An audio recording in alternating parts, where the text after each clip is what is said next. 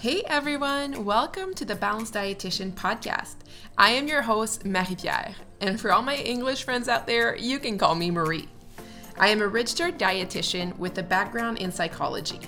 My passion in life is to help individuals heal their relationship with food and their bodies. If you're tired of dieting and tired of restriction, you are at the right place. I'm hoping that this podcast will help and support you as you heal your own relationship with food and your body, and give you the tools, the resources, and the knowledge that you need to finally ditch the diets. Every week, you will be hearing from guest experts and myself on all things food, body, and mind. I am so happy that you're here and I cannot wait to support you on your journey. Let's get started.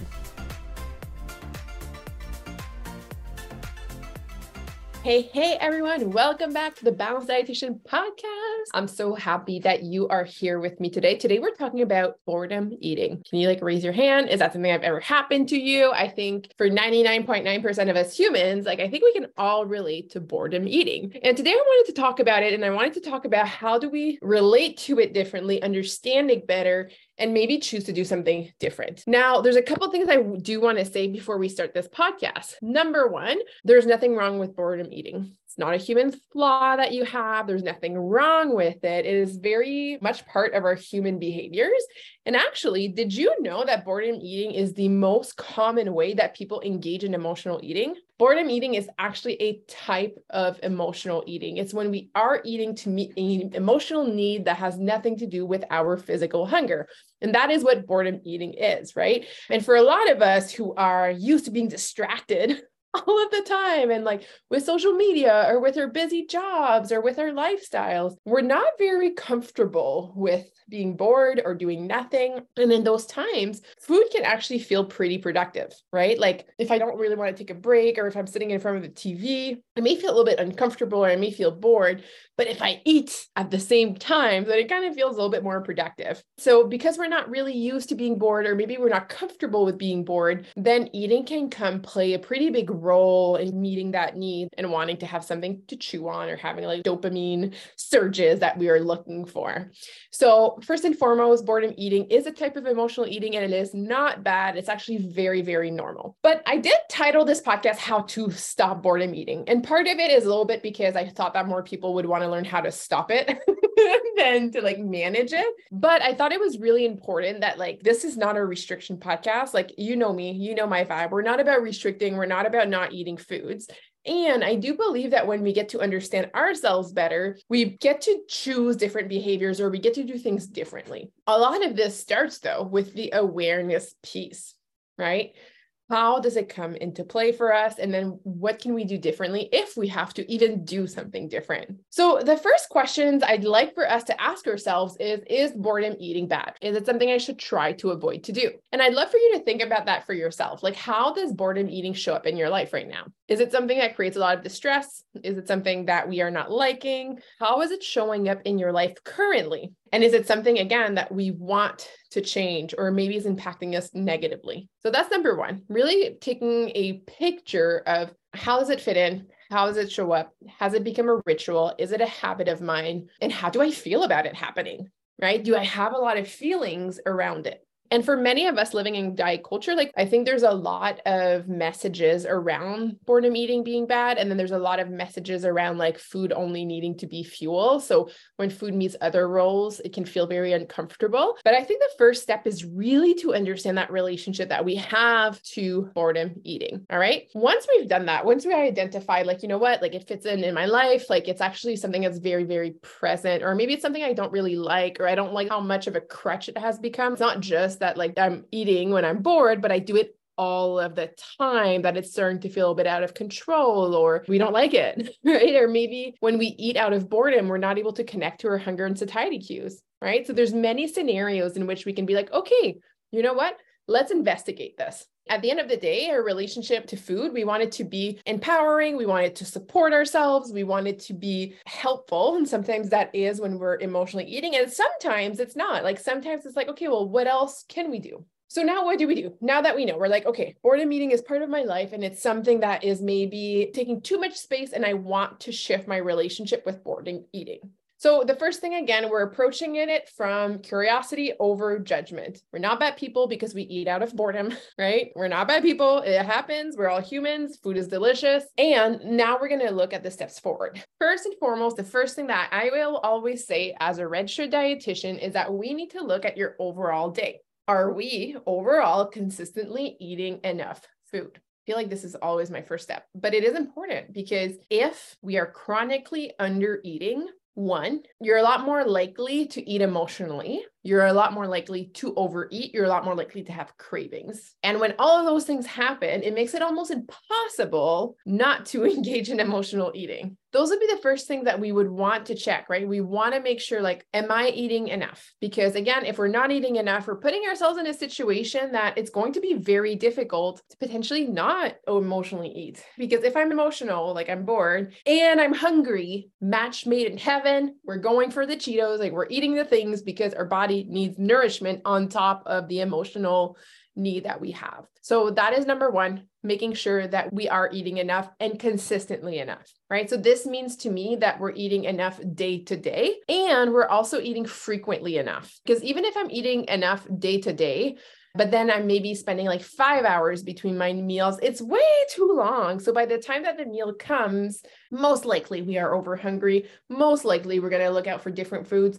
Most likely, if we're bored on top of it, we're going to want to eat more. All right. So, number one, are we eating enough? If you're like, no, this is where you start. This is where you lean in. This is where you're like, okay, let's get support. Like, are you eating enough for your own needs? Let's understand that, understand what your current body here and now needs. So if you're not doing that, that's where we start. If you're like, you know what, no, I am eating enough. Like I am eating frequently. I'm eating my meals, my snack. I'm like nourishing my body. Like this part, I'm good to go. And I still eat out of boredom. Now we're moving into that piece. Hey, hey, my friend, I'm just stopping this podcast episode to let you know about a free workshop that is coming up so, so soon. So, for the first week of May, May 2nd to 4th, I'm going to be doing a free workshop on emotional eating. Oh, it's going to be good. This is going to be three days. We're really going to dive deeper into understanding emotional eating, your own emotional triggers, how food is playing a big role in meeting those emotional needs, and what we can do instead. We want to learn to manage our emotions with kindness without shaming ourselves or restricting in any way. I really want to support you in shifting the way that we relate to food and shift the way that we relate to emotional eating. So, if you are an emotional eater, I invite you to join me in this workshop where we are going to learn these steps to start having a better relationship with food and your body through managing our emotions with kindness. All right, my friend, if you're interested, go to www.thebalancepractice.com forward slash workshop. I cannot wait to see you in this live three day workshop. So now we can kind of explore the relationship that we have with boredom and also the needs that we're trying to meet when we are eating out of boredom. So, a few things that we can do here with boredom eating in specific, we can start seeing if there's trends, right? Like, am I always boredom eating when I'm waiting for someone or at three o'clock in the afternoon when I'm supposed to do my charts? and I don't want to do my charts. Is there any trends that I can identify behind this? And then once we do, or if we do, then we're able to start asking ourselves, like, so what would I need in those moments? Right? Like, do I need distractions? Like, do I need to find other ways to cope with this boredom? In that moment where I'm bored with whatever I'm doing, do I need to actually distract, go do something different, need a brain break? What would I need in that moment that is maybe a little bit different? Once we are able to identify maybe times that we are eating out of boredom or maybe you know in front of the tv at the end of the day like all of these different scenarios, then we are going to come up with alternate behaviors that we can start implementing. I do want to say that as we are doing this, something that is very important, something that I work with with all my clients is when we are changing a behavior, a food behavior specifically, we really want to make sure that we're not going at it from a restrictive place. So let's say I love eating popcorn at night when I'm watching a movie, but I'm really finding that it's more boredom eating than anything else. I don't want to be like, I'm not allowed to have popcorn when I have movies. Like, I can no longer ever eat when I'm hungry at night. Like, we don't want to go from that approach. Restriction is no bueno for our brains. We don't like it, especially if you've had an eating disorder, if you have disordered eating. We don't want to do that But instead, what we'll try to lean into is I can always have the food, I can always have popcorn, I can always have whatever I want. And what if I try to do this other activity first? Or what if I try to meet my need in other ways? Or sometimes just like a delay, like what if I pause for a moment and just checked in? What if I created space between the urge, the emotion, and the behavior? Again, we're not approaching it from a restriction place, but instead a place of abundance and of opportunity of like, what else could I do? Is there anything else I would need? I know that part was very important for me when I was healing my relationship with food because as soon as I felt restricted or as soon as I felt like food was taking away from me, I reacted. It's like it was instant. So I do think that that part is important if we are actually able to allow ourselves more space between the want and the behavior. So not only can we come up with alternatives, things that we are able to do in that moment, even if at certain just like making a conscious decision makes a huge difference. Something that many of my clients will say with boredom eating is that it happens almost automatically or it feels like very autopilot. So another way we can look at it is what if I'm always allowed to eat all the foods whenever I want them for whatever reason I get to eat what I want to eat. But what if I wanted to make sure that my decisions were intentional? What if before making those decisions I could could do some check-ins. I could make sure that that's what I want. I could actually be like, yep, you know, this is what I want. It's meeting this need and this is fine. And by making those intentional decisions, what can happen is that we're actually enjoying the experience a lot more than when it's kind of like on autopilot. And by the time we realize what we're doing, we're halfway through the bag and then we kind of feel shitty about it. So adding the intention can actually be really, really helpful to take away some of the guilt that we may feel. So if we can mix that, and then we could also add alternative coping skills and alternative things that we get to do, it can be really, really helpful for us. And then the last thing is we can also enjoy emotional eating. I know this one's a big one, right? It's not automatically bad. Actually, most times it's not bad at all. Like emotional eating is not a bad thing. So, what if we actually allowed ourselves to enjoy it? What if we actually allowed ourselves to know what we're doing and make the decision to do it anyways, but enjoy the experience of it? How would that be different for you? The how of what we do is really important, right? It's not just about what we eat. Really, the how of it for me is what we look really into with our clients to make sure that we are always feeling aligned with those decisions and empowered by food. And then we get to have all these other different things that we get to enjoy and to do and have as coping. So if I'm bored, I know that there's food, but there's not just food, there's all of these other things for me. Emotional eating is not a bad thing. Emotional eating becomes more problematic if it creates a lot of distress for us. Like if every time I eat emotionally or every time I like eat out of boredom, I get so stressed, so upset, so guilty, then yeah, then it's an issue, right? Because the emotions that I have afterwards are like really uncomfortable and probably like expended from the first emotion I had.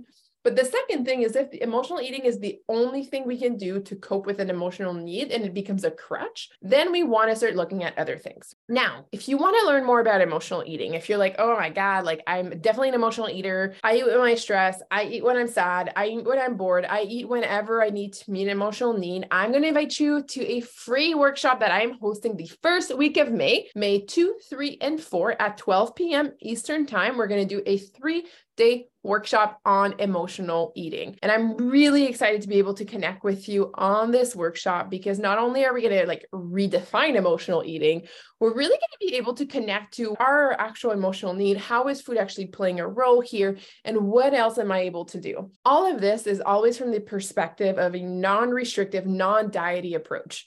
We want to approach our relationship with food from a place of empowerment, abundance, confidence. Like, I want you to feel good about your relationship with food and with your body. So it's no longer an issue. Food can just be food, and food can be so amazing, so beautiful, so empowering. And that's what we want for you. So if you are interested in coming to this workshop, all you have to do is go to www.thebalancepractice.com forward slash workshop. Again, this is going to be a three day free event where we're going to dive deeper on emotional eating.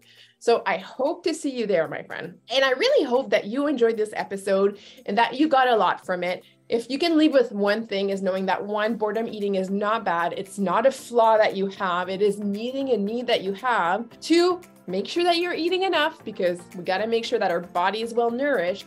And then three, doing it very intentionally, right? Checking into what your emotional needs are, looking if there's any other things that you can bring in to support your emotional self And if not, truly enjoy boredom eating and emotional eating and see how that shifts your perspective of emotional eating. All right, my friend, I hope that you have a beautiful day. I hope that you enjoyed this episode, and I cannot wait to connect with you next week.